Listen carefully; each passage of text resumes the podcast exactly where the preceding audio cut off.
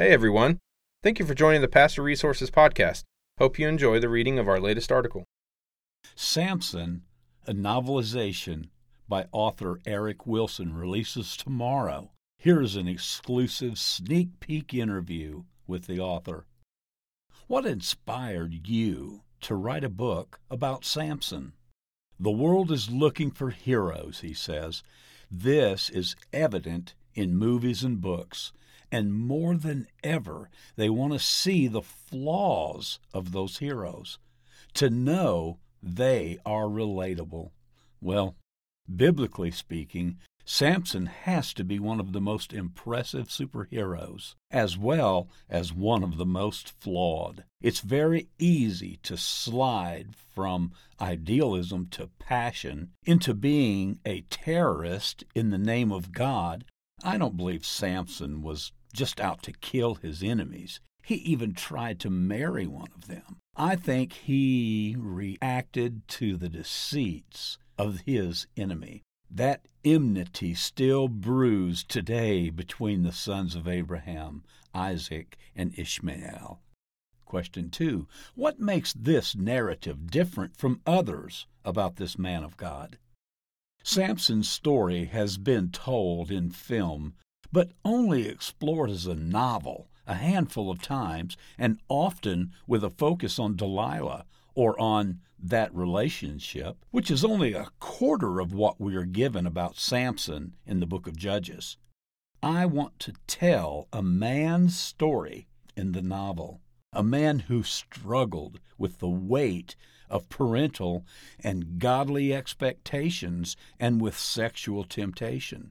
I also wanted to explore the story of parents who watch their child veer from what is right and wonder if they have completely messed up, even as they prayed that God will be involved in their children's lives. Question 3. You told Samson's story in first person versus the typical third person. Why is that? If we stand back as readers, it would be easy to ignore Samson's faults and idolize him, or to focus on his many mistakes and make him a villain. Neither is accurate. He was a human, a man, who struggled daily to obey God. I can relate to that. We all can. Otherwise, there was no need for Jesus to sacrifice himself for our sins. I wanted to get inside Samson's head and see what motivated his choices. Question 4 Do you relate to any of the themes in the book? And if so, how so? I was raised by parents who served as missionaries and pastors. I felt the expectations from them and others. I know that weight, and I've made mistakes along the way, so I know that too. I also know what it's like to be the parent, having watched my own daughters struggle with various things life had thrown their way. Judges tells us that Samson was buried by his brothers, and I believe he had biological brothers. He gave one of them the name of Caleb, and he is the only one challenging Samson to do and to live up to his calling. My own brother and I are very close, and he's been that challenger to me many times in life, always believing in me, even when we saw different ways of doing things. Question 5. Are there any passages in the book that particularly resonate with you? And if so, why? Definitely the parental part, the brotherly part. As I read and study Samson's story in Judges, I was struck by the similarities to Jesus. The foretelling of his birth, the giving up his life for his cause, stretching out his arms, to do so. Of course, Samson was a very flawed precursor, but I played with that idea in the final scene. He thinks about how it would be so nice to have a prince of peace one day, but he realizes today will not be that day. He begins flexing his arms against the pillars of the Philistine temple. 6. You said this story is as timely as anything in today's headlines. Why is that? Sexual misconduct, religious zealotry, flawed and fallen leaders, parents who have seen their kids give way to drugs, sexual impurity, violence, and so on. There are also many Christians who feel they're under attack in our country. Our morals, our ways of living, worship, running business. Well, the Israelites were under Philistine oppression and had to figure out how to respond to that. It's easy now to point fingers at Samson's faults, but we should look at ourselves and see in what ways we have failed to honor God in our morals and ethics and daily decisions. Question 7. Are there any misconceptions about Samson and Delilah that you'd like to clear up?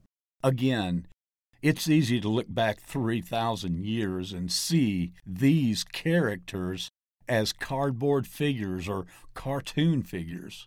They were real people. Samson wanted companionship. He was a man with sexual temptation. Delilah was pressured by Philistine leaders to get Samson's secrets. She was given money to betray him. But she had reasons for that, which we'll never know. Was she threatened? Was she simply pursuing her own agenda for power and position? Was she using tools that she had learned to use inappropriately as a younger woman? Perhaps abused as many women are, even in a culture that supposedly gives women freedom more than ever. I've rarely seen a woman who uses her body as a tool or weapon who didn't get that twisted in her mind from an early age. That intrigued me in writing this story it made it more believable and more understandable on both Samson's and Delilah's side. Question 8. What can we learn from Samson's story and from his enemies? Samson was one of many object lessons in the Bible where we can learn from his good and bad points. Just as with King David or the Apostle Paul, he showed uncommon courage and passion. He showed a willingness to pay the price of obedience, and he didn't stop being used by God. Even after he had made massive mistakes and isolated himself, men especially are prone to do this. Samson needed his family, his tribe, but he let his grief and his anger and his guilt alienate him. Question 9. Regrets regarding personal failures are a part of the human condition, and how we process them is key to how we live. How does this relate to Samson's story and the concept of God's amazing grace and redemption? God never gave up on his promise to Samson's parents all things work together for good to those who are called according to God's purpose. And Samson was called to God's purpose. God found a way to bring about good despite Samson's moronic choices at times, and also despite the choices Samson's enemies made at times. I hear many younger people say they have no regrets. And I admire that desire to see the good that comes from tough times. We should be honest about our mistakes and learn from them, realizing we could have avoided certain trouble or had even greater rewards if we'd followed God's plan from the start. It's God's kindness that leads to repentance. Don't be frightened to admit mistakes to Him. He will be kind and help turn you back around. That's what repenting is. And about an about face from going down the wrong path. Question 10. What would you say are the main takeaways from the book? Well, I'm going to let each reader decide that. If you want a three point sermon, you won't find it here. You won't find it in Judges 13, 16 either. God calls us. We make choices to obey or disobey, and He continues to work. There are things to be learned here for parents, teens, elderly people, victims of sexual abuse, people who have lived by violence. But those lessons will come through a great story, and only God can make those lessons matter in your life. You have to read the book to find out what He wants to say to you.